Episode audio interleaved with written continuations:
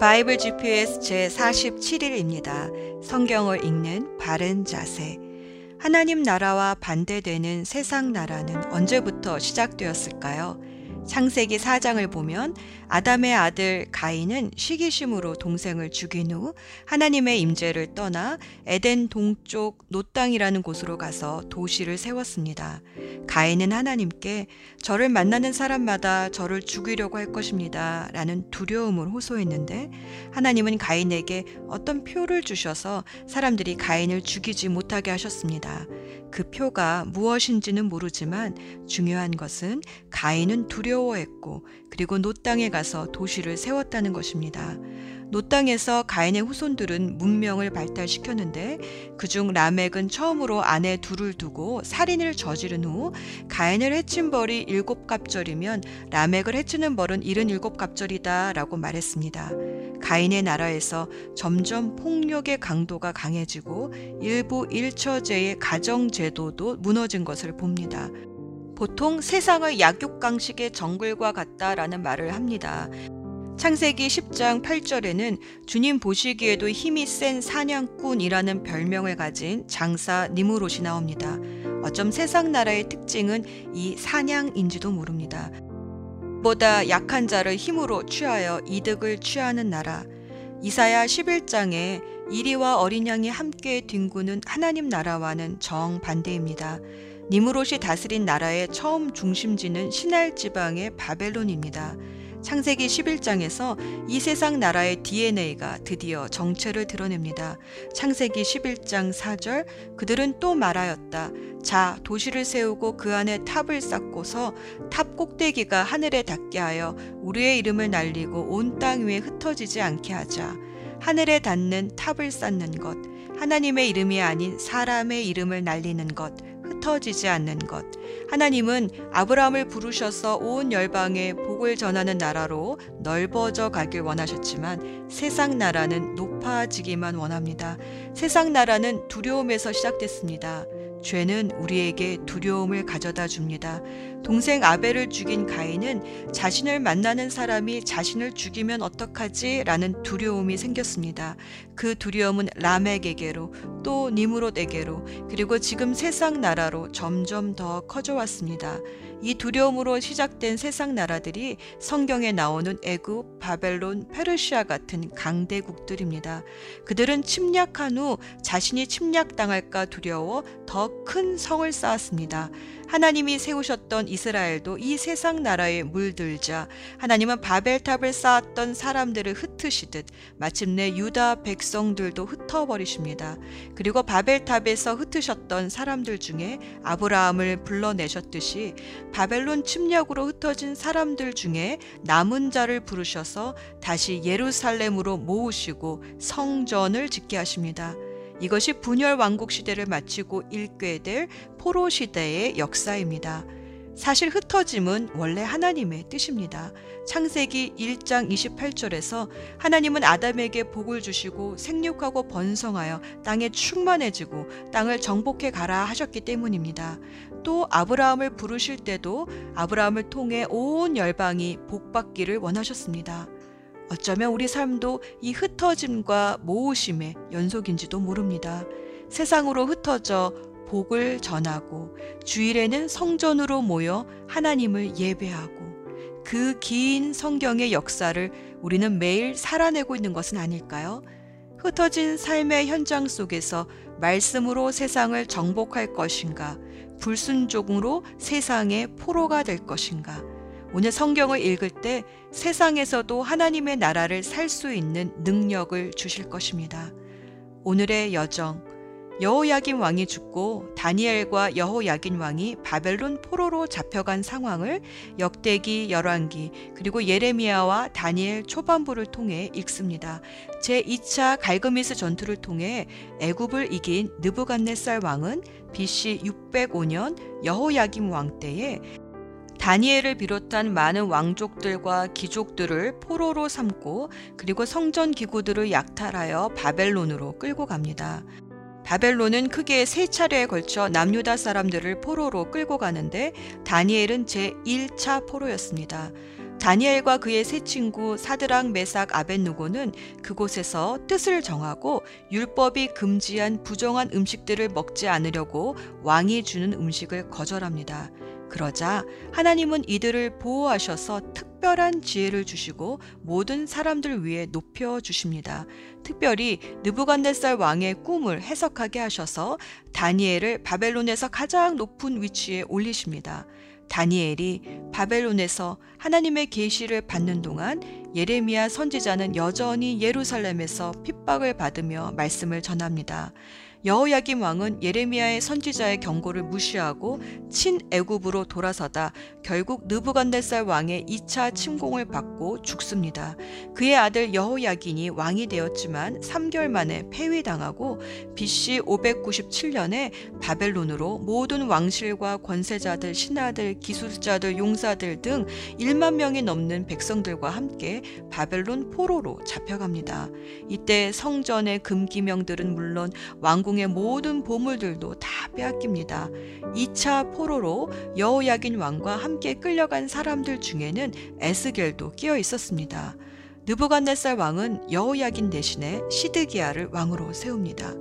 다니엘과 에스겔이 바벨론에서 예언 사역을 하는 동안 예레미야는 예루살렘에서 바벨론에 항복하고 포로로 잡혀가는 것이 하나님의 뜻이다라고 전합니다.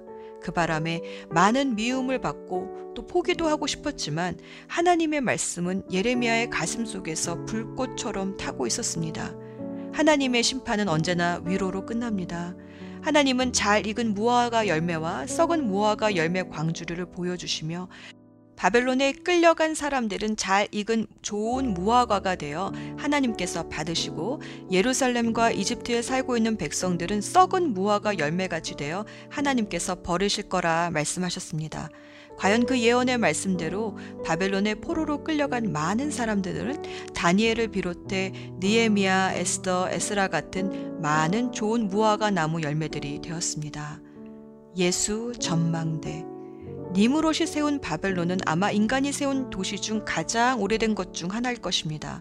그런데 이 바벨론이 느부갓네살 왕 때 와서 갑자기 급부상하여 큰 제국이 됩니다. 느부갓네살은 이미 20대 후반에 많은 나라를 정복하고 또 많은 인재들을 교육하여 바벨론을 강대국이 되게 한 뛰어난 왕이었습니다. 그런데 하나님은 느부갓네살 왕에게 한 꿈을 주시어 참된 왕이 누구인가를 계시해 주십니다. 아무도 풀지 못하는 왕의 꿈을 다니엘이 풀게 하셔서 하나님은 장차 세상 나라를 하나님이 부수시고 영원한 하나님의 나라를 세우실 것이라 알려주십니다. 느부갓네살 왕이 꾼 꿈은 순금 머리, 은 가슴, 놋 배, 쇠 다리, 그리고 진흙과 쇠가 섞인 발로 만들어진 사람 모양의 신상입니다. 이것은 인본주의로 무장된 세상 나라를 상징한 것입니다. 그런데 어디선가 갑자기 큰 돌이 날라와 발을 쳐서 바람에 날려버리고 그 돌은 큰 산이 되어 온 땅을 덮었습니다. 어디선가 날라온 돌이 무엇일까요? 그것은 신상의 발 부분에 해당되는 로마 시대에 오셔서 하나님의 나라를 선포하신 예수 그리스도이십니다. 이 날라온 돌을 통해 하나님은 바벨론이 페르시아에 망한 것이 아니고 페르시아가 그리스에 망한 것이 아니고 그리스가 로마에 망한 것이 아니라 하나님께서 이 모든 역사를 주관하시고 세상 나라를 무너뜨리신다라고 말씀하시는 겁니다. 하늘의 영원하신 왕 앞에 끝까지 버틸 수 있는 나라가 있을까요? 고대부터 지금까지 영원한 제국은 없었습니다. 어디선가 날라온 돌. 세상은 모르지만 우리는 압니다. 그 돌이 바로 하나님이 던지신 돌이라는 것을. 거인 골리앗을 넘어뜨린 다윗의 물맷돌처럼 예수님은 이 세상의 모든 제국을 무너뜨리셨습니다. 그리고 하나님의 나라를 거대한 산처럼 세우셨습니다. 시편 2편 6절 말씀. 내가 나의 거룩한 산 시온산에 나의 왕을 세웠다 하신 말씀처럼 시온산 하나님의 성전과 율법이 있는 이 산은 느부갓네살 왕의 꿈에서처럼 온 세상을 덮을 것입니다. 기도합시다. 영원한 나라의 왕이신 하나님, 오늘도 다니엘과 그 세 친구들처럼 세상의 왕이 아니라 왕이신 하나님께 순종하고 살기를 원합니다. 주님의 말씀을 읽을 때 지혜를 다운로드해 주셔서 이 세상에 영향을 받는 것이 아니라 오히려 영향을 끼치는 말씀의 사람이 되게 하옵소서. 우리에게 승리를 주시는 예수 그리스도의 이름으로 기도합니다. 아멘.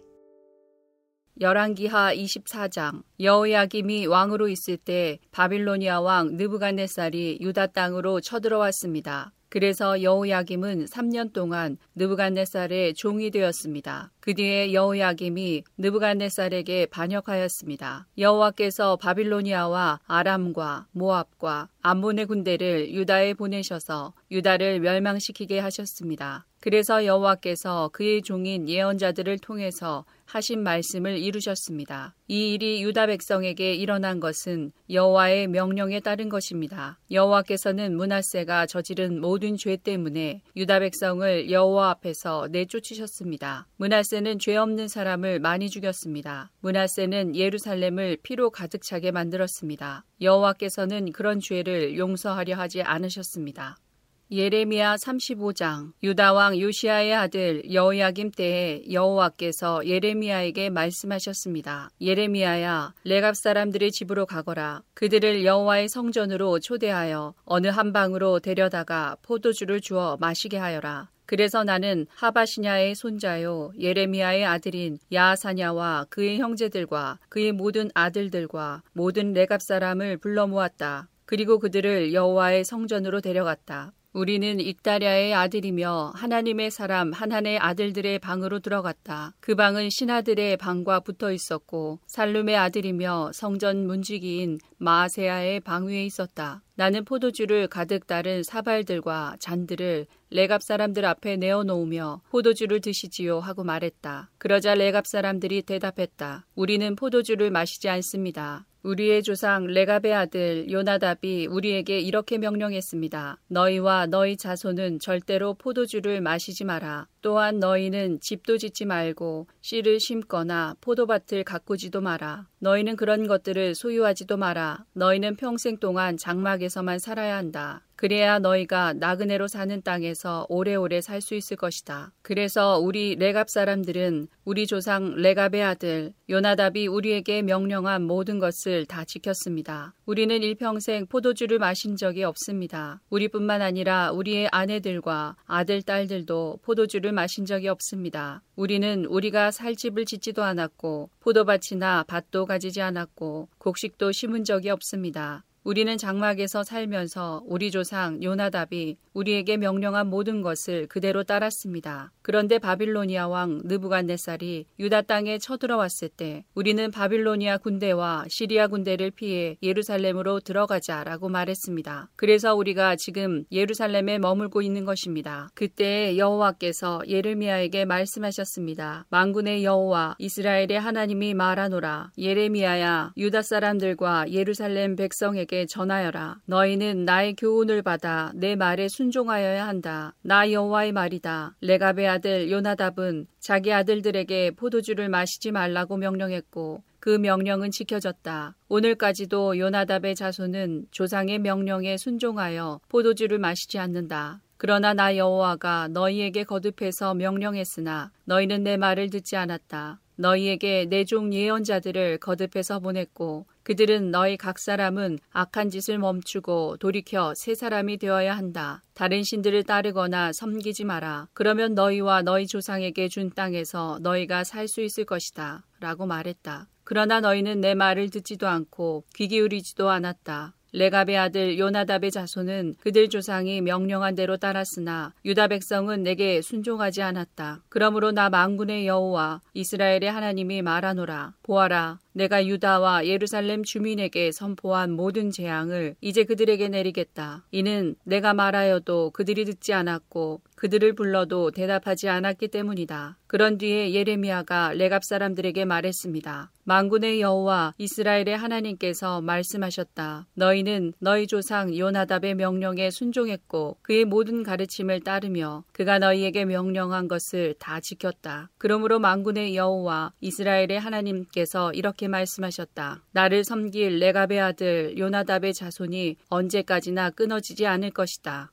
예레미야 23장 예언자들을 두고 말한다. 내 속에서 내 심장이 터졌고 내 온 뼈마디가 흔들린다. 나는 술 취한 사람처럼 되었고 포도주에 취한 사람처럼 되었다. 이것은 여호와 때문이요 여호와의 거룩하신 말씀 때문이다. 유다 땅에는 음란한 사람들이 가득하므로 여호와께서 그 땅을 저주하셨다. 그래서 그 땅이 메말랐고 광야의 목초지가 메말라 버렸다. 그 땅의 백성은 악하고 그들이 쓰는 힘도 옳지 못하다. 예언자와 제사장들이 모두 악하다. 심지어 내 성전 안에서도 악한 짓 하는 것을 내가 보았다. 나 여호와의 말이다. 그러므로 그들이 위험한 길에 빠질 것이다. 어둠 속으로 미끄러질 것이며 떠밀려 쓰러질 것이다. 내가 그들에게 재앙을 내리리니 그때 내가 악한 예언자와 제사장들을 벌할 것이다. 나 여호와의 말이다. 사마리아의 예언자들이 못된 짓을 하는 것을 내가 보았다. 그들은 거짓신 바알의 이름으로 예언하고 내 백성 이스라엘을 그릇된 길로 이끌었다. 예루살렘의 예언자들이 끔찍한 짓을 하는 것을 내가 보았다. 그들은 음란한 짓을 하며 거짓말을 하고 악한 백성을 부추겨 악한 짓을 계속하게 한다. 백성이 죄짓기를 그치지 않으니 모든 백성이 소돔 성같이 되었다. 예루살렘 백성이 내게는 고모라 성같이 되었다. 그러므로 만군의 여호와께서 예언자들에게 이렇게 말씀하셨다. 보아라, 내가 그들에게 쓴 음식을 먹게 하며 독이 든 물을 마시게 하겠다. 이는 예루살렘 예언자들이 온 나라에 죄악을 퍼뜨렸기 때문이다. 만군의 여호와께서 이렇게 말씀하셨다. 너희는 그 예언자들이 하는 말에 귀 기울이지 마라. 그들은 너희를 속이고 있다. 그들은 나 여호와에게서 받은 환상을 말하지 않고 자기 마음대로 환상을 말한다. 그들은 나를 멸시하는 사람들에게 너희가 평안할 것이다. 여호와의 말씀이다 라고 말하며 고집을 피우고 자기 멋대로 사는 모든 사람들에게도 너희에게 아무런 재앙도 일어나지 않을 것이다. 라고 말한다.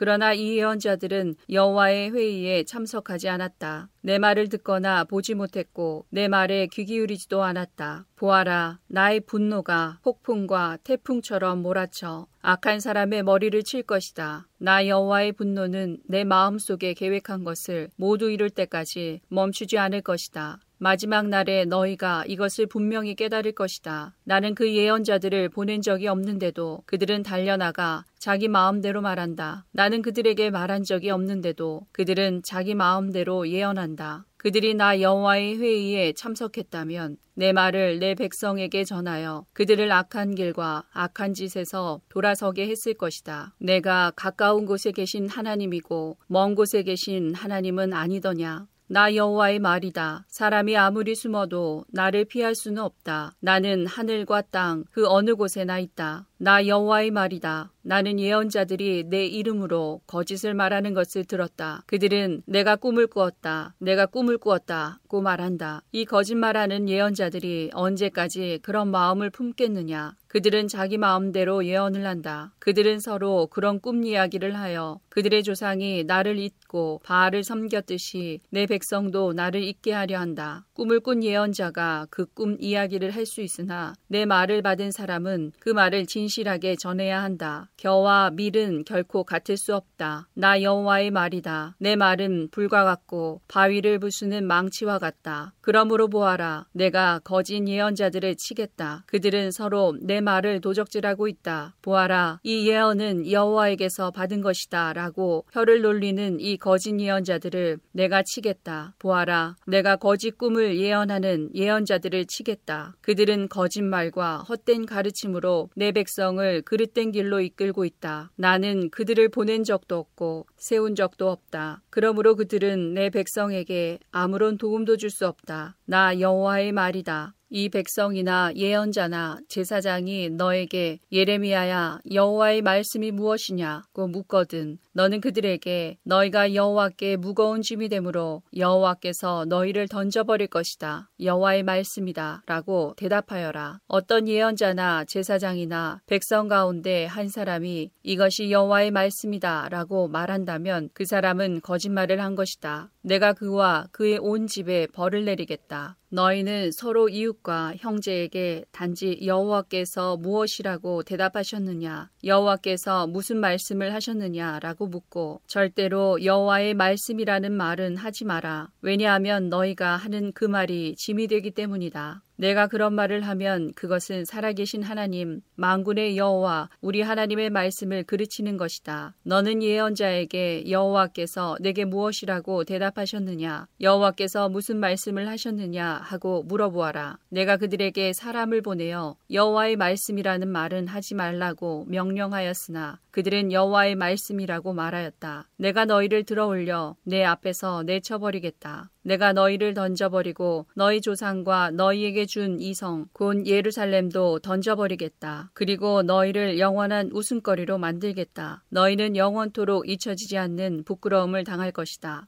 예레미야 18장 그때에 백성이 말했다. 자, 예레미야를 칠 계획을 세우자. 제사장에게서는 율법이, 지혜로운 사람에게서는 지혜가, 예언자에게서는 예언의 말씀이 우리에게 그치지 않을 테니 예레미야에게 말로 공격하자. 그가 하는 무슨 말에도 귀를 기울이지 말자. 여호와여 제 말을 들어주십시오. 저를 비난하는 사람들이 하는 말을 들어보십시오. 선을 악으로 갚아도 됩니까? 그들은 저를 죽이려고 함정을 팠습니다. 주님, 제가 주님 앞에 서서 저 백성을 위해 복을 빈 일을 기억해 주십시오. 주님께서 그들을 향해 분노하셨 을 때 주님의 분노를 거두어 달라고 기도한 것을 기억해 주십시오. 그러므로 그들의 자녀는 굶어 죽게 하시고 그들의 원수가 그들을 칼로 치게 하시고 그들의 아내들은 자식과 남편을 잃게 하시고 그들 가운데 남자들은 죽임을 당하게 하시고 젊은이들은 전쟁에서 칼에 맞아 죽게 하십시오. 그들이 자기 집에서 올부짖게 하십시오. 갑자기 군대를 보내어 그들을 치게 하십시오. 그들이 저를 잡으려고 함정을 받고 덫을 숨겨 놓았으니 그런 벌을 내리십시오. 여호와여 주님은 저를 죽이려는 그들의 모든 계획을 아십니다. 그들의 악한 짓을 용서하지 마십시오. 그들의 죄를 지워버리지 마십시오. 그들이 주님 앞에서 걸려 넘어지게 하시고 주께서 분노하셨을 때에 그들을 벌하십시오. 예레미야 19장 여호와께서 내게 이처럼 말씀하셨다. 가서 토기장이에게서 항아리를 하나 사라. 그런 다음에 백성과 제사장들 가운데 몇 사람을 데리고 질그릇 조각 성문 입구에 있는 흰놈의 아들 골짜기로 나가서 내가 내게 이르는 말을 선포하여라. 너는 이렇게 말하여라. 유다의 왕들과 예루살렘에 사는 사람들아 여호와께서 하시는 말씀을 들어라. 만군의 여호와 이스라엘의 하나님께서 이렇게 말씀하셨다. 보아라, 내가 곧 이곳에 재앙을 보낼 것이다. 누구든지 그 소식을 듣는 사람은 놀라고 두려움에 가득 차게 될 것이다. 내가 이렇게 하는 것은 유다 백성이 나를 저버렸기 때문이다. 그들은 이곳을 내게 낯선 곳으로 만들어 놓았다. 그들은 여기서 그들뿐 아니라 그들의 조상도 알지 못하는 이방 신들에게 제물을 바쳤다. 유다 왕들은 이곳을 죄 없는 사람들의 피로 가득 채웠다. 그들은 바알의 산당들을 세워놓고 자기 자식들을 불살라 바알에게 번제물로 바쳤다. 나는 그런 일을 말하지도 않았고 명령하지도 않았으며 그런 일은 생각조차 해보지 않았다. 지금 백성들은 이곳을 흰놈의 아들 골짜기나 도벳이라고 부른다. 그러나 보아라. 그날이 오면 사람들이 이곳을 살인골짜기라고 부를 것이다. 나 여호와의 말이다. 내가 이곳에서 유다와 예루살렘 백성의 계획을 꺾어 놓겠다. 그들을 적군의 칼에 찔려 죽게 하고 그들의 시체는 공중의 새와 들짐승들의 먹이가 되게 하겠다. 이 성을 완전히 멸망시켜 사람들이 이 성을 보고 비웃으며 조롱하게 할 것이다. 예루살렘을 지나다니는 사람마다 그 망한 모습을 보고 놀라며 조롱할 것이다. 적군이 성을 포위하여 아무도 음식을 얻으러 성 밖으로 빠져나가지 못할 것이다. 사람들이 너무나 굶주려 자기 자식들까지 잡아먹을 것이며 이웃끼리도 잡아먹기 시작할 것이다. 여호와께서 말씀하셨다. 너는 이 말을 한 다음에 너와 함께 내려간 사람들이 보는 앞에서 그 항아리를 깨뜨려라. 그리고 그들에게 이렇게 말하여라. 망군의 여호와께서 이렇게 말씀하셨다. 항아리는 한 번 깨지면 합칠 수 없다. 나도 이 백성과 이 성을 항아리를 깨뜨리듯이 깨뜨려 버리겠다. 더 이상 묻을 곳이 없을 정도로 수많은 사람들이 이곳 도벳에 묻힐 것이다. 나 여호와가 말한다. 이곳과 여기 사는 사람들에게 이와 같이 하겠다. 예루살렘 성을 도배처럼 만들겠다. 예루살렘의 집들과 유다 왕들의 궁궐들도 이곳 도배처럼 더럽혀질 것이다. 그것은 백성들이 자기 집 지붕 위에서 헛된 신들을 섬겼기 때문이다. 그들은 별들도 섬기며 별들에게 향을 피워 올렸다. 그리고 다른 신들에게 부어드리는 제물인 전제물을 바쳤다. 예레미야는 여호와께서 예언하라고 보내신 도벳에서 돌아와 여호와의 성전 뜰에 서서 모든 백성에게 말했다. 망군의 여호와 이스라엘의 하나님께서 이렇게 말씀하셨다. 보아라 이 백성들이 고집을 피우고 내 말을 듣지 않았으므로 내가 이미 선포한 재앙을 이제 곧 내리겠다.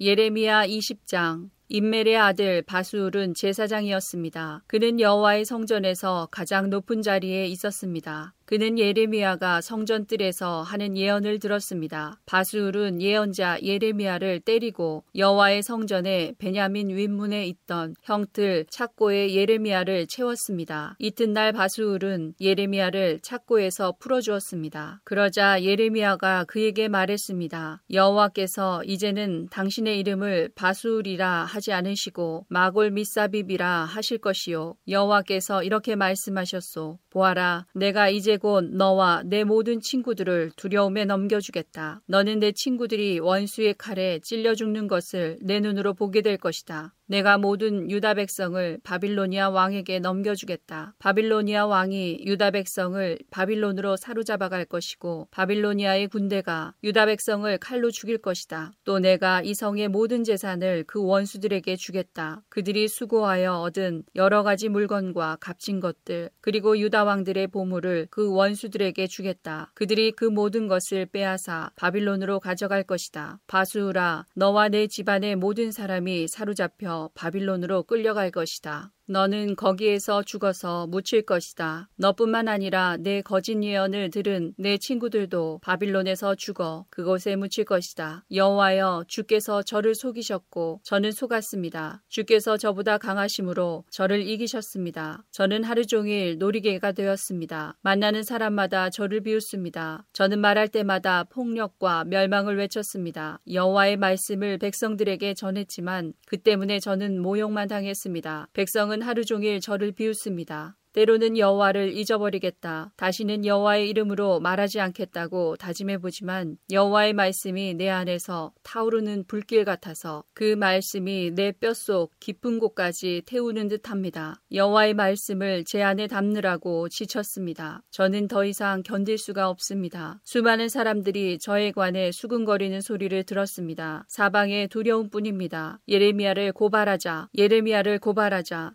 제 친구들도 모두 제가 실수하기만을 기다립니다. 어쩌면 우리가 예레미야를 꿰 수 있을 것이다. 그러면 그를 쳐서 우리 원수를 갚자고 말합니다. 하지만 여호와는 힘센 용사처럼 저와 함께 계십니다. 그러므로 저를 치려고 뒤쫓는 사람은 넘어지고 쓰러집니다. 저를 이길 수 없습니다. 그들은 크게 실망하고 부끄러움을 당하여 모든 일을 이룰 수가 없습니다. 그들은 영원히 잊지 못할 부끄러움을 당합니다. 망군의 여호와여 주님 은 의로운 사람을 시험하여 사람의 마음과 생각의 깊은 곳을 살피십니다. 제 사정을 여호와께 말씀드렸으니 그들이 마땅히 받아야 할 벌을 주셔서 그 모습을 제가 볼 수 있게 해 주십시오. 여호와께 노래하여라. 여호와를 찬양하여라. 여호와께서 가난한 사람의 생명을 구하신다. 악한 사람들의 손에서 건져 주신다. 내가 태어난 날이 저주받기를 내 어머니가 나를 낳으신 날에 복이 없기를 내 아버지에게 당신에게 아들이 태어났습니다. 라는 소식을 전해서 아버지를 기쁘게 한 사람에게 저주가 있기를 그 사람이 여호와께서 사정없이 멸망시켜버린 성들처럼 되어야 할 텐데 아침에는 크게 울부짖는 소리를 듣고 한낮에는 전쟁의 함성을 들어야 할 텐데 내가 어머니 뱃속에 있을 때에 죽었더라면 그러면 내 어머니가 내 무덤이 되었을 텐데 나는 영원히 태어나지 않았을 텐데 어찌하여 내가 어머니 뱃속에서 나왔는가? 내가 겪은 것 것은 오직 재앙과 슬픔뿐 내 세월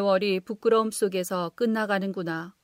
열왕기하 24장 여호야김이 왕으로 있는 동안 일어난 일과 그가 행한 다른 모든 일은 유다 왕들의 역사책에 기록되어 있습니다. 여호야김이 죽고 그의 아들 여호야긴이 뒤를 이어 왕이 되었습니다. 이집트 왕은 자기 땅 밖으로 다시는 나오지 못했습니다. 그것은 바빌로니아 왕이 이집트 시내에서 유프라테스 강에 이르는 이집트 왕의 땅을 다 점령했기 때문이었습니다. 여호야긴이 왕이 되었을 때의 나이는 18살이었습니다. 그는 예루살렘에서 세달 동안 다스렸습니다. 그의 어머니의 이름은 느우스다입니다. 느우스다는 예루살렘 사람인 엘라단의 딸입니다. 여호야기는 그의 조상들처럼 여호와께서 보시기에 악한 일을 저질렀습니다.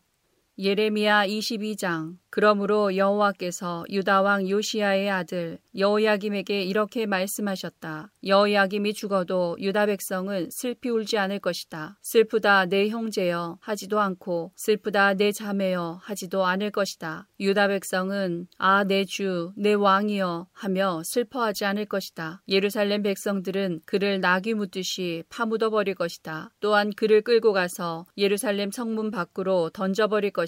유다야 레바논으로 올라가 슬피 울어라. 바산에서 소리를 높이고 아바림에서 통곡하여라. 내 친구들이 다 멸망했다. 유다야, 내가 잘 될 때에 내가 경고했으나 너는 듣지 않았다. 너는 어렸을 때부터 내 말에 순종하지 않았다. 내가 내 목자들을 다 날려버리겠다. 내 친구들은 포로로 끌려갈 것이며 너는 참으로 부끄러움을 당할 것이다. 내가 저지른 모든 악한 짓 때문에 멸시를 받을 것이다. 왕아, 내가 지금은 레바논 왕궁에 살고 백향목 방 안에서 평안하게 있지만 내가 벌을 받을 때에는 신음하며 아기를 낳는 여자처럼 아파할 것이다. 나의 삶을 두고 맹세하지만 유다 왕 여호야김의 아들 고니아야, 내가 내 오른손에 도장 가락지라 하더라도 내가 너를 뽑아버리고 말겠다. 나 여호와의 말이다. 내 목숨을 노려 내가 두려워하는 바빌로니아 왕 느부갓네살과 바빌로니아 사람들에게 내가 너를 넘겨주겠다. 내가 너와 내 어미를 고향의 땅에서 다른 나라로 쫓아내겠다. 너희는 그곳에서 죽게 될 것이다. 너희는 고향으로 간절히 돌아오고 싶겠지만 절대로 돌아오지 못할 것이다. 고니아는 누군가 던져버린 깨진 항아리처럼 아무도 거들떠보지 않는다. 어찌하여 고니아와 그의 자녀가 쫓겨나 그들이 알지 못하는 낯선 땅으로 들어갔는가? 땅이여, 땅이여, 땅이여, 여호와의 말씀을 들어보아라. 여호와께서 이렇게 말씀하셨다. 고니아에 관하여 이렇게 기록하여라. 그는 자녀를 가지지 못할 사람이며 평생토록 성공하지 못할 사람이다. 그의 자손 중에 어느 누구도 성공하지 못할 것이다. 아무도 다윗의 보좌에 앉아 유다를 다스리지 못할 것이다. 예레미야 13장 귀 기울여 잘 들어라. 너무 교만하지 마라. 여호와께서 너희에게 말씀하신다. 여호와 너희 하나님을 존경하여라. 그분이 어둠을 몰고 오시기 전에 하나님께 영광을 돌려라. 너희가 어두운 산에서 쓰러지기 전에 하나님을 찬양하여라. 너희가 빛을 원해도 주께서는 빛을 어둠으로 바꾸시고 짙은 그늘로 바꾸실 것이다. 너희가 여호와의 말씀을 듣지 않으면 나는 몰래 울 것이다. 너희의 교만 때문에 눈물을 흘리며 통곡하고 내 눈에 눈물이 마르지 않을 것이다. 그것은 여호와의 백성이 사로잡혔기 때문이다. 왕과 왕후에게 이렇게 전하여라. 보좌에서 내려와 낮은 곳에 앉으시오. 왕과 왕후의 아름다운 왕관이 머리에서 떨어졌소. 유다 남쪽 네 개 부의 성들이 닫혔으나 열 수 있는 사람이 아무도 없으니 온 유다가 낯선 땅으로 사로잡혀 갈 것이다. 한 사람도 남김없이 사로잡혀 갈 것이다. 예루살렘아 눈을 들어 북쪽에서부터 오는 사람들을 보아라. 하나님이 내게 주신 양떼 내가 자랑하던 양떼는 어디에 있느냐? 내가 가르쳤던 사람들을 내 위에 통치자로 세운다면 너는 무슨 말을 하겠느냐? 내게 큰 고통이 있지 않겠느냐? 너의 고통이 아기를 낳는 여자의 고통과 같을 것이다. 너는 어찌하여 이런 일이 내게 일어났을까 하고 스스로 물을 것이다. 이 모든 것은 내가 저지른 많은 죄 때문이다. 내 죄 때문에 내 치마가 들쳐졌고 내 사지가 드러난 것이다. 에티오피아 사람이 피부 색깔을 바꿀 수 있겠느냐? 표범이 얼룩을 바꿀 수 있겠느냐? 만약 바꿀 수 있다면 언제나 악한 일만 하는 너희도 착한 일을 할 수 있을 것이다. 여호와께서 말씀하셨다. 예루살렘 아 사막에서 불어오는 바람에 날리는 겨처럼 내가 너희를 흩어놓을 것이다. 이것이 너희가 받을 몫이다. 내가 세워놓은 계획 가운데 너희가 받을 몫이다. 이는 내가 나를 잊어버리고 거짓된 우상을 의지하였기 때문이다. 내가 너희 치마를 내 얼굴까지 걷어 올려서 너희 부끄러운 모습을 드러낼 것이다. 내가 저지른 끔찍한 일들을 내가 보았다. 내가 간음을 한 것과 음란한 소리를 낸 것과 창녀처럼 사는 것을 내가 보았다. 내가 언덕과 들판에서 행한 역겨운 짓을 다 보았다. 예루살렘아, 너에게 재앙이 이를 것이다. 내가 언제까지 그렇게 더럽게 지내려느냐.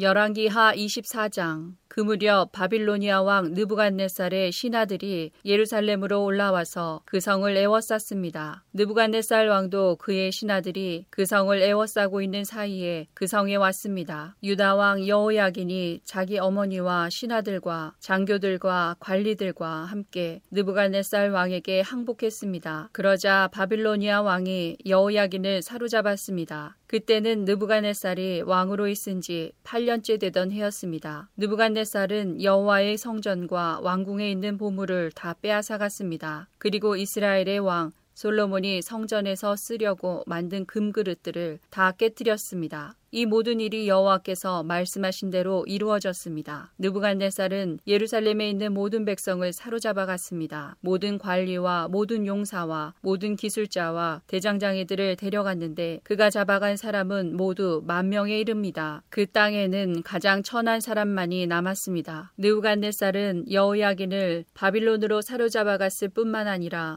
여호야긴 왕의 어머니와 왕의 아내들 그리고 왕의 관리들과 그 땅의 지도자들도 데려갔습니다. 바빌로니아 왕은 군인 7천 명도 사로잡아 갔습니다. 그들은 모두 강하고 용감한 군인들이었습니다. 그리고 기술자와 대장장이들 1000명도 사로잡아 갔습니다. 바빌로니아 왕은 여호야긴을 대신해서 여호야긴의 삼촌 마따니아를 왕으로 세우고 이름을 시드기야로 고쳤습니다.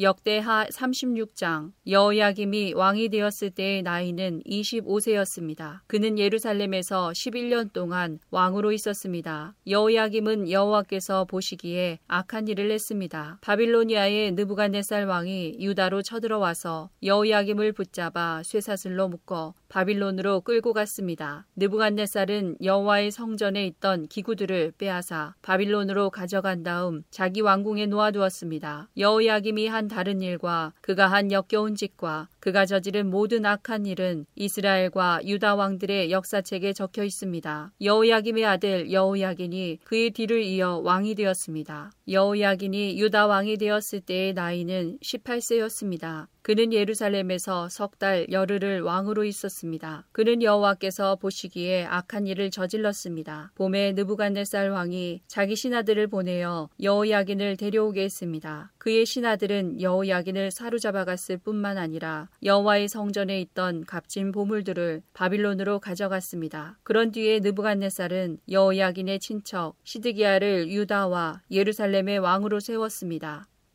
예레미야 24장 바빌로니아 왕 느부갓네살이 유다 왕 여호야김의 아들 여고냐와 유다의 신하들과 기술자들과 대장장이들을 예루살렘에서 바빌론으로 잡아간 뒤에 여호와께서 여호와의 성전 앞에 놓여 있는 무화과 광주리 두 개를 나에게 보여주셨다. 광주리 하나에는 처음 열려 잘 익은 좋은 무화과들이 들어 있었다. 그러나 다른 광주리에는 썩어서 먹을 수 없는 나쁜 무화과들이 들어 있었다. 여호와께서 나에게 말씀하셨다. 예레미야야, 무엇이 보이느냐? 나는 이렇게 대답했다. 무화과가 보입니다. 좋은 무화과는 아주 좋은데 나쁜 무화과는 너무 썩어서 먹을 수가 없습니다. 그러자 여호와께서 나에게 말씀하셨다. 이스라엘의 하나님 여호와께서 이렇게 말씀하셨다. 내가 이 땅에서 바빌로니아 땅으로 쫓아낸 유다 백성을 그 좋은 무화과처럼 좋게 여기겠다. 내가 그들을 잘 돌보아 주겠고 그들을 다시 유다 땅으로 데려오겠다. 내가 그들을 헐지 않고 세우겠으며 뽑지 않고 심어서 자라게 하겠다. 또한 그들에게 내가 여호와라는 것을 알 수 있는 마음을 주겠다. 나는 그들의 여호와가 되고 그들은 나의 백성이 될 것이다. 왜냐하면 그들이 온전한 마음으로 나에게 돌아올 것이기 때문이다. 나 여호와가 이와 같이 말한다. 유다 왕 시드기야와 그의 신하들과 이 땅에 살아남은 모든 예루살렘 백성과 이집트 땅에 살고 있는 백성들은 너무 썩어서 먹을 수가 없는 나쁜 무화과와 같다. 내가 이 땅의 모든 나라들로 하여금 그 백성을 악한 백성으로 여기며 미워하게 하겠다. 모든 나라 백성들이 유다 백성을 비웃고 조롱하며 손가락질을 할 것이다. 그들은 어디든 내가 흩어놓은 곳에서 저주를 받을 것이다. 내가 전쟁과 굶주림과 전염병을 그들에게 보내어 그들이 모두 죽임을 당할 때까지 칠 것이다. 그들은 내가 그들과 그 조상들에게 준 땅에서 다시는 살지 못할 것이다. 다니엘 1장 유다 왕 여호야김이 왕이 된 지 3년째 되는 해에 바빌로니아 왕 느부갓네살이 군대를 이끌고 예루살렘에 쳐들어와 성을 포위했습니다. 그러자 주께서 유다 왕 여호야김을 느부갓네살 왕에게 포로로 넘겨주셨습니다. 그래서 그는 하나님의 성전 기구들 가운데 일부를 가져다가 바빌론에 있는 자기 신전의 보물 창구에 두었습니다. 느부갓네살 왕이 아스부나스 황관장에게 명령하여 포로로 잡혀온 이스라엘의 왕족과 귀족의 아들들 중에서 몇 명을 왕궁으로 데려오게 했습니다. 데려오는 소년들은 몸이 튼튼하고 잘생겨야 하며 교육을 많이 받은 사람, 지혜와 총명이 있는 사람, 그리고 왕궁에서 왕을 모실 수 있는 사람이어야 했습니다. 왕은 그들에게 바빌로니아의 언어와 문학을 배우도록 하였습니다. 왕은 그들에게 매일 그가 먹는 음식과 그가 마시는 포도주를 주면서 3년 동안 교육시킨 후에 왕을 모시게 하려 하였습니다. 그들 가운데 다니엘과 하나니아와 미사엘과 아사랴가 있었는데 이들 모두 유다의 자손들이었습니다. 황관장이 그들에게 바빌로니아식 이름을 지어주어 다니엘은 벨드사살로 하나니아는 사드락으로 미사엘은 메삭으로 아사랴는 아벤느고로 불렸습니다. 다니엘은 왕이 준 음식과 포도 포도주로 자신을 더럽히지 않기로 다짐했습니다. 그래서 황관장에게 자신을 더럽히지 않게 해달라고 간청하였습니다. 하나님께서 황관장의 마음을 움직이셔서 다니엘의 말을 좋게 여기도록 해주셨습니다. 황관장이 다니엘에게 말했습니다. 그렇지만 나는 나의 상전이 두렵다. 왕께서 너희가 먹고 마실 것을 정해주셨는데 너희가 이 음식을 먹지 않아 너희 얼굴이 너희 또래의 다른 젊은이들보다 못하게 보인다면 이 때문에 내 목숨은 왕 앞에서 위험하게 될 것이다. 다니엘은 황관장이 다니엘과 하나냐와 미사엘과 아사랴를 지키라고 세운 감독관에게 말하였습니다. 우리를 10일 동안 시험해 보십시오. 우리는 채소와 물만 먹겠습니다. 감독관께서는 10일 뒤에 우리의 얼굴과 왕의 음식을 먹는 다른 젊은이들의 얼굴을 비교하여 보시고 당신들의 종인 우리를 마음대로 하십시오. 감독관이 그 말대로 10일 동안 시험해 보았습니다. 10일이 지났을 때 그들의 얼굴빛은 왕의 음식을 먹는 다른 젊은이들의 얼굴빛보다 더 좋고 건강해 보였습니다. 그때부터 감독관은 다니엘과 하나냐와 미사엘과 아사랴에게 왕이 내린 음식과 포도주 대신에 채소를 주었습니다. 하나님은 이 네 사람에게 지혜를 주셔서 모든 문학과 학문에 뛰어나도록 해주셨습니다. 또한 다니엘에게는 환상과 꿈을 해서 해석하는 특별한 능력을 주셨습니다. 왕이 그들을 데려오라고 정한 그 기간이 끝나자 황관장은 젊은이들을 느부갓네살 왕에게 데려갔습니다. 왕이 젊은이들과 이야기해 보았을 때 다니엘과 하나냐와 미사엘과 아사랴만한 사람이 없었기 때문에 그들이 왕을 모시게 되었습니다. 왕이 그들에게 여러 가지 지혜와 지식에 관한 문제를 물어보고 그들의 지혜와 판단력이 전국에 있는 어떤 마술사나 주술가보다도 10배는 뛰어나다는 것을 알게 되었습니다. 그리하여 다 다니엘은 고레스가 왕이 된 첫 해까지 왕궁에 남게 되었습니다.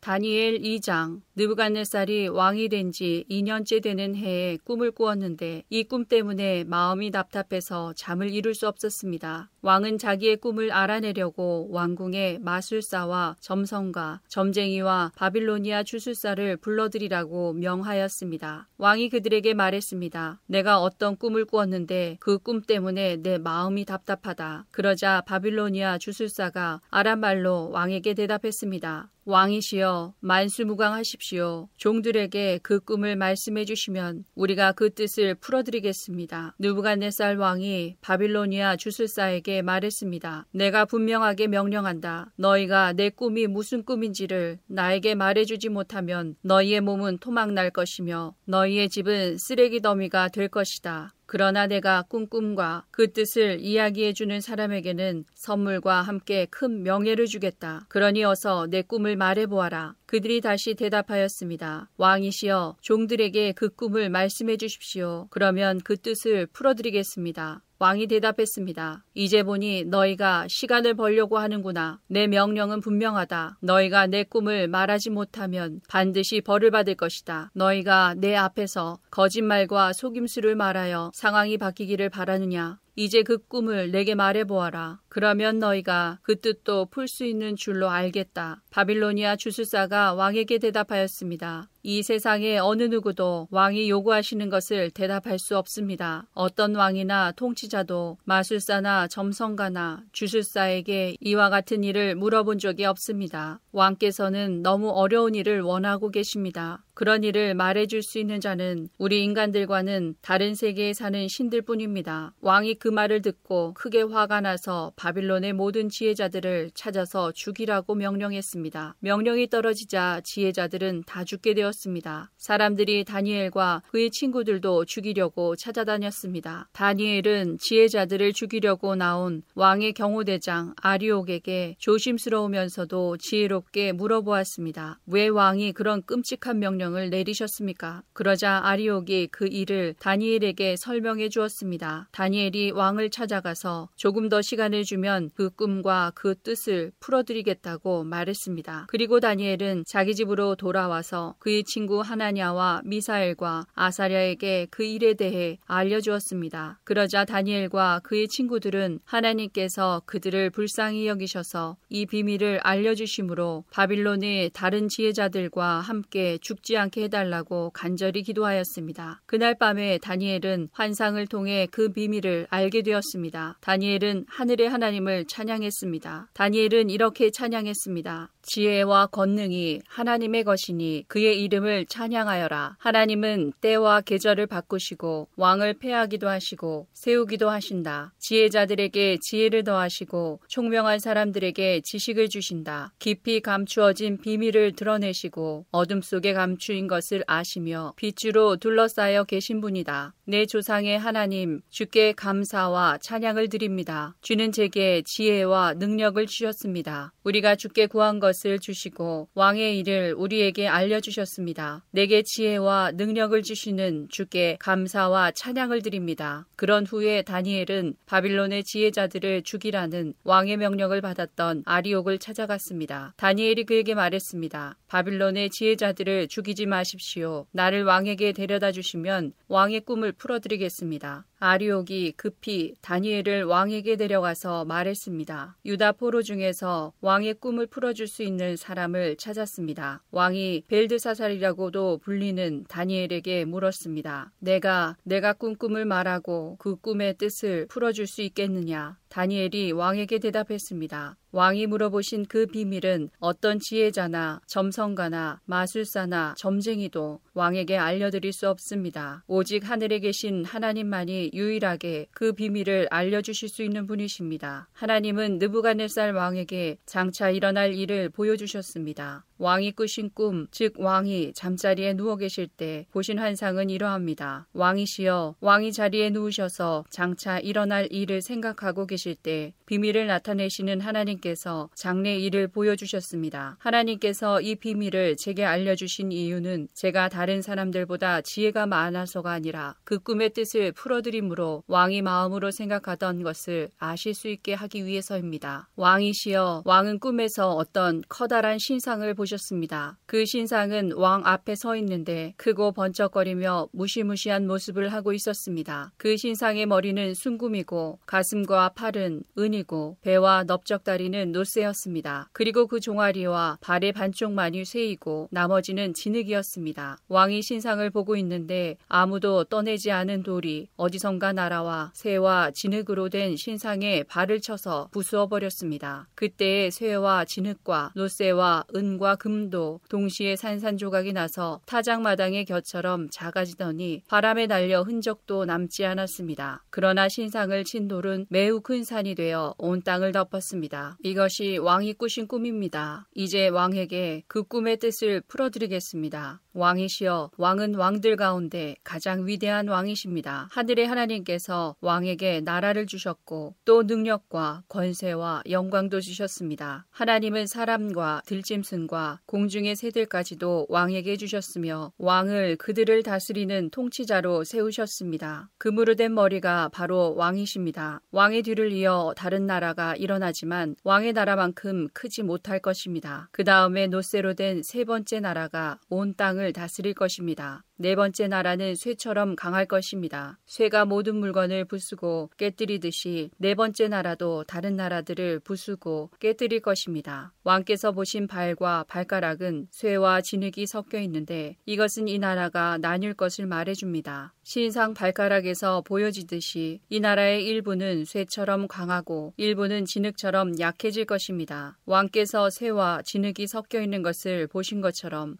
그들도 다른 인종과 함께 살게 되지만 쇠와 진흙이 서로 섞이지 못하는 것처럼 그 백성들도 하나 되지 못할 것입니다. 이 왕들의 시대에 하늘의 하나님이 한 나라를 세우실 터인데 그 나라는 절대로 멸망하지 않을 것이며 다른 백성에게 넘어가지도 않을 것입니다. 오히려 이 나라가 다른 모든 나라를 쳐서 멸망시키고 영원히 설 것입니다. 아무도 떠내지 않은 돌이 산에서 날아와 쇠와 노쇠와 진흙과 은과 금을 부수는 것을 보셨는데 이것은 위대하신 하나님이 장차 일어날 일을 왕에게 보여주신 것입니다. 이 꿈은 확실하며 그 꿈풀이도 틀림없습니다. 이에 느부갓네살 왕이 엎드려 다니엘에게 절하고 예물과 향품을 그에게 주라고 명령했습니다. 그리고 왕이 다니엘에게 말했습니다. 너희 하나님은 모든 신들 가운데서 가장 위대하시며 모든 왕들의 주가 되시는 것을 알았다. 내가 이 비밀을 내게 말했으니 내 하나님은 참으로 비밀을 밝히 나타내는 분이시다. 왕은 다니엘을 나라의 높은 지위에 앉히고 많은 선물을 주었으며 온 바빌론 지방의 통치자로 삼았을 뿐 아니라 바빌로니아의 모든 지혜자들의 지도자로 세웠습니다. 왕은 또한 다니엘의 요구를 받아들여서 사드락과 메삭과 아벤느고에게 바빌론 지방을 다스리게 하였습니다. 다니엘은 계속 왕궁에 머무르게 되었습니다.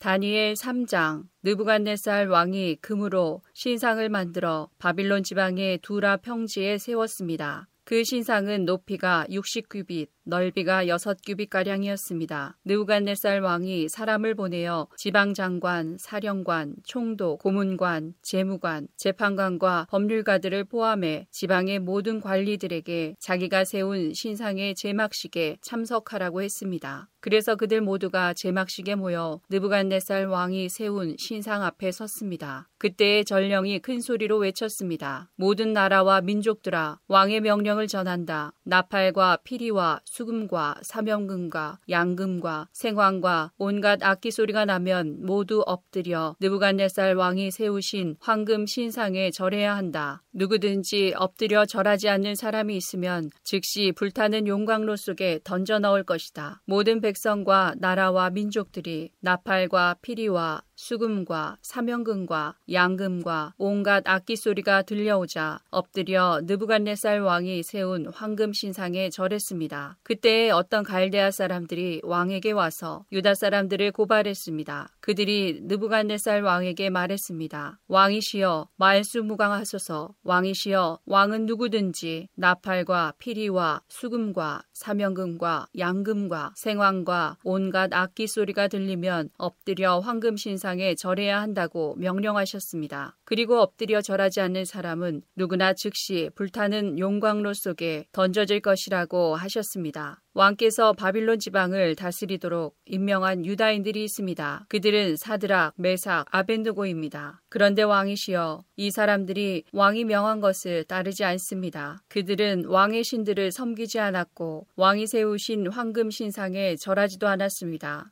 그러자 느부갓네살 왕이 크게 화를 내며 사드락과 메삭과 아벤느고를 데려오라고 명령했고 그들은 왕 앞에 끌려왔습니다. 느부갓네살 왕이 물었습니다. 사드락, 메삭, 아벤느고야, 너희가 참으로 내 신들을 섬기지 않고 내가 세운 황금 신상에 절하지 않았느냐? 지금이라도 준비하고 있다가 나팔과 피리와 수금과 사명금과 양금과 생황과 온갖 악기 소리가 들려오면 엎드려 내가 세운 신상에 절하여라. 그러나 절하지 않는다면 즉시 너희를 불타는 용광로 속으로 던져 넣겠다. 어느 신이 너희를 내 손에서 구해낼 수 있겠느냐? 사드락과 메삭과 아벤느고가 왕에게 대답했습니다. 느부갓네살 왕이시여 이 일에 대해서는 우리가 왕께 대답할 필요가 없습니다. 만약 우리가 용 용광로 속에 던져진다 하더라도 우리가 섬기는 하나님께서 우리를 불타는 용광로와 왕의 손에서 구해내실 것입니다. 왕이시여 하나님께서 우리를 구해주지 않으셔도 우리는 왕의 신들을 섬기지 않을 것이며 왕이 세운 황금 신상에도 절하지 않을 것이니 그리 알아주십시오. 느부갓네살 왕은 사드락과 메삭과 아벤느고에게 잔뜩 화가 나서 얼굴빛마저 달라졌습니다. 그리고 용광로를 보통 때보다 일곱 배나 더 뜨겁게 하라고 명령했습니다. 그리고 군대에서 힘센 용사 몇 사람에게 사드락과 메삭과 아벤느고를 묶어 불타는 용광로 속으로 던져 넣도록 명령하였습니다. 그러자 용사들은 그들을 옷을 입은 채로 묶어서 불타는 용광로 속에 던져 넣었습니다. 그만큼 왕이 화가 난 것입니다. 용광로는 매우 뜨거워서 사드락과 메삭과 아벤누고를 붙잡고 있던 힘센 용사들이 불길에 타 죽었습니다. 사드락과 메삭과 아벤느고 세 사람은 단단히 묶인 채 불타는 용광로 속으로 던져졌습니다. 그때 느부갓네살 왕이 깜짝 놀라 급히 자리에서 일어나면서 보좌관들에게 물었습니다. 우리가 묶어서 용광로 불석에 던져 넣은 사람이 세 사람이 아니더냐? 그들이 대답했습니다. 그렇습니다. 왕이 말했습니다. 보아라, 내가 보기에는 네 사람이다. 모두 결박에 풀린 채로 불 가운데로 다니고 있으며 아무런 상처도 없다. 더욱이 네 번째 사람의 모습은 신의 아들과 같구나. 느부갓네살 왕이 불타는 용광로 입구로 다가가서 외쳤습니다. 지극히 높으신 하나님의 종 사드락과 메삭과 아벤누고야 이리로 나오너라. 그러자 사드락과 메삭과 아벤누고가 불 가운데서 나왔습니다. 지방 장관들과 총독들과 왕의 고문들이 모여서 이들을 보았는데 옷이 타지도 않았고 머리털도 그을리지 않았으며 그들에게서 불에 탄 냄새조차 나지 않았습니다. 느부갓네살 왕이 말했습니다. 사드락과 메삭과 아벤느고의 하나님을 찬양하여라. 그는 천사를 보내어 그를 믿고 따르는 종들을 구하셨다. 이들은 왕의 명령을 무시하고 자신의 몸을 바쳐서까지 저희의 하나님이 아닌 다른 신들을 섬기거나 절하지 않았다. 그러므로 이제 내가 조서를 내린다. 모든 백성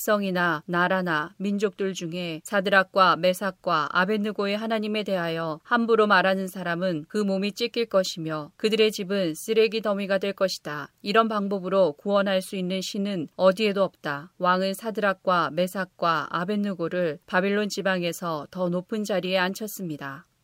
다니엘 4장 느부갓네살 왕이 전국에 있는 모든 백성과 나라와 민족들에게 다음과 같은 조서를 내렸습니다. 너희에게 평강이 넘치기를 원한다. 지극히 높으신 하나님께서 내게 보여주신 기적과 놀라운 일을 너희들에게 기꺼이 알리고자 한다. 그가 행하신 기적은 크시며 그의 기사는 놀랍도다. 그의 왕국은 영원할 것이며 그의 통치는 대대에 미칠 것이다. 나 느부갓네살이 집에서 편히 쉬며 궁정에서 평안을 누릴 때 꿈을 꾸었는데 그 꿈 때문에 두려워하였다. 침상에서 누워 생각하는 중에 환상을 보고 잠을 이루지 못하였다. 나는 그 꿈과 그 뜻을 알아보려고 명령을 내려 바빌론의 모든 지혜자들을 내 앞으로 불러오게 하였다. 마술사와 점성가와 주술가와 점쟁이들이 왔을 때에 그들에게 꿈 이야기를 해주었으나 그들은 그 꿈을 풀지 못했다. 마지막으로 다니엘이 내 앞에 나타났다. 그는 내가 내 자신의 이름을 따서 벨드사살이라 불렀던 자였다. 그는 거룩한 신들의 영을 지닌 사람이어서 내가 꾼 꿈을 그에게 말해 주었다. 마술사들의 우두머리인 벨드사사라 내게 거룩한 신들의 영이 있어 내게는 어떤 비밀이라도 어려울 것이 없다는 것을 안다. 그러니 내가 본 꿈의 의미를 말해 보아라. 내가 침상에 누워 있는 동안에 본 환상은 이러하다. 나는 땅의 한가운데에서 매우 높은 한 그루의 나무를 보았다. 그 나무는 크게 자라 튼튼하게 되고 그 높이는 하늘까지 닿아서 땅 끝에서 도 잘 보였다. 나뭇잎은 매우 푸르렀으며 누구나 먹을 수 있을 만큼 열매도 아주 많았다. 나무 아래에서는 들짐승들이 쉬었고 가지에는 새들이 모여들고 모든 생물이 그 나무에서 먹이를 얻었다. 또한 나는 환상 속에서 한 거룩한 감시자가 하늘로부터 내려오는 것을 보았다. 그가 큰 소리로 이렇게 외쳤다. 이 나무를 베어내고 그 가지를 꺾어라. 잎사귀는 다 떨어버리고 열매는 흩어버려라. 나무 아래서 쉬는 짐승들은 쫓아내고 가지에 모여든 새들도 쫓아버려라. 그러나 그루터기는 뿌리와 함께 땅에 남겨두고 쇠줄과 노줄로 묶어서 들풀 가운데 내버려 두어라. 하늘의 이슬에 젖게 하고 땅의 풀 가운데서 들짐승과 함께 살게 하여라. 또 그에게 사람의 마음 대신에 짐승의 마음을 주어서 일곱 대를 지내게 할 것이다. 이 일은 감시자들이 명령한 것이요 거룩한 이들이 선언한 것이다. 이는 지극히 높으신 하나님께서 인간의 나라를 다스리시며 그가 원하는 사람에게 그 나라를 주시며 가장 낮은 사람을 그 위에 세우시는 것을 모든 사람들로 알게 하려는 것이었다. 이것이 나 느부갓네살 왕이 꾼 꿈이다. 그러니 벨드사살아 이 꿈의 뜻을 풀어보아라. 내 나라에 있는 모든 지혜자들도 이 꿈의 뜻을 풀지 못했으나 거룩한 신들의 영이 네게 있으니 너는 풀 수 있을 것이다. 그러자 벨드사살이라고도 불리는 다니엘은 놀라 한동안 마음이 어지러웠습니다. 그래서 왕이 그에게 말했습니다. 벨드사살아, 이 꿈과 그 뜻 때문에 놀라지 않기를 바란다. 이에 벨드사살이라고도 불리는 다니엘이 왕에게 대답하였습니다. 왕이시여, 그 꿈이 왕의 원수에 관한 꿈이며 그 뜻도 왕의 적에 대한 것이었으면 좋겠습니다. 왕이 꿈에서 보셨듯 나무는 크고 튼튼하게 자랐으며 그 꼭대기가 하늘까지 닿아서 있어 땅끝에서도 잘 보였습니다. 그 잎사귀는 아름다웠으며 열매는 누구나 먹을 수 있을 만큼 매우 많았습니다. 들짐승들이 나무 아래에 와서 쉬었고 가지에는 새들이 모여들었습니다. 왕이시여 그 나무는 바로 왕이십니다. 왕은 크고 강해지셨습니다. 왕의 강대함은 하늘에 닿았고 왕의 통치는 땅끝까지 미쳤습니다. 왕께서 볼 때 거룩한 감시자가 하늘에서 내려와서 이 나무를 베어 없애버리되 뿌리의 그루터기는 땅속에 남겨두고 그것을 쇠줄과 노줄로 동이고 들불 가운데 내버려 두어 이슬에 젖게 하고 들짐승과 함께 어울리게 하여 일곱 대를 지내도록 하여라 라고 말했습니다. 왕이시여 꿈의 뜻은 이러합니다. 이것은 지극히 높으신 하나님께서 장차 일어날 일을 왕에게 미리 보여주신 것입니다. 왕은 사람들에게서 쫓겨나 들짐승들과 함께 살게 될 것입니다. 왕은 소처럼 풀을 뜯게 될 것이며 하늘에서 내리는 이슬에 젖게 될 것입니다. 일곱 대가 지난 뒤에야 왕은 비로소 지극히 높으신 하나님께서 인간의 나라를 다스리신다는 것과 그 나라를 자기 뜻에 맞는 사람에게 주신다는 것을 알게 될 것입니다. 또 나무 뿌리에 그루터기를 땅에 남기라 명한 것은 왕이 하나님께서 다스리 다스리신다는 것을 깨달으신 뒤에 왕의 나라가 굳게 선다는 뜻입니다. 그러므로 왕이시여 저의 충고를 받아들이십시오. 죄악을 버리고 옳은 일을 하십시오. 가난한 백성을 불쌍히 여기시고 악한 길에서 벗어나십시오. 그렇게 하면 혹시 왕의 영화가 계속 이어질 수 있을지 모릅니다.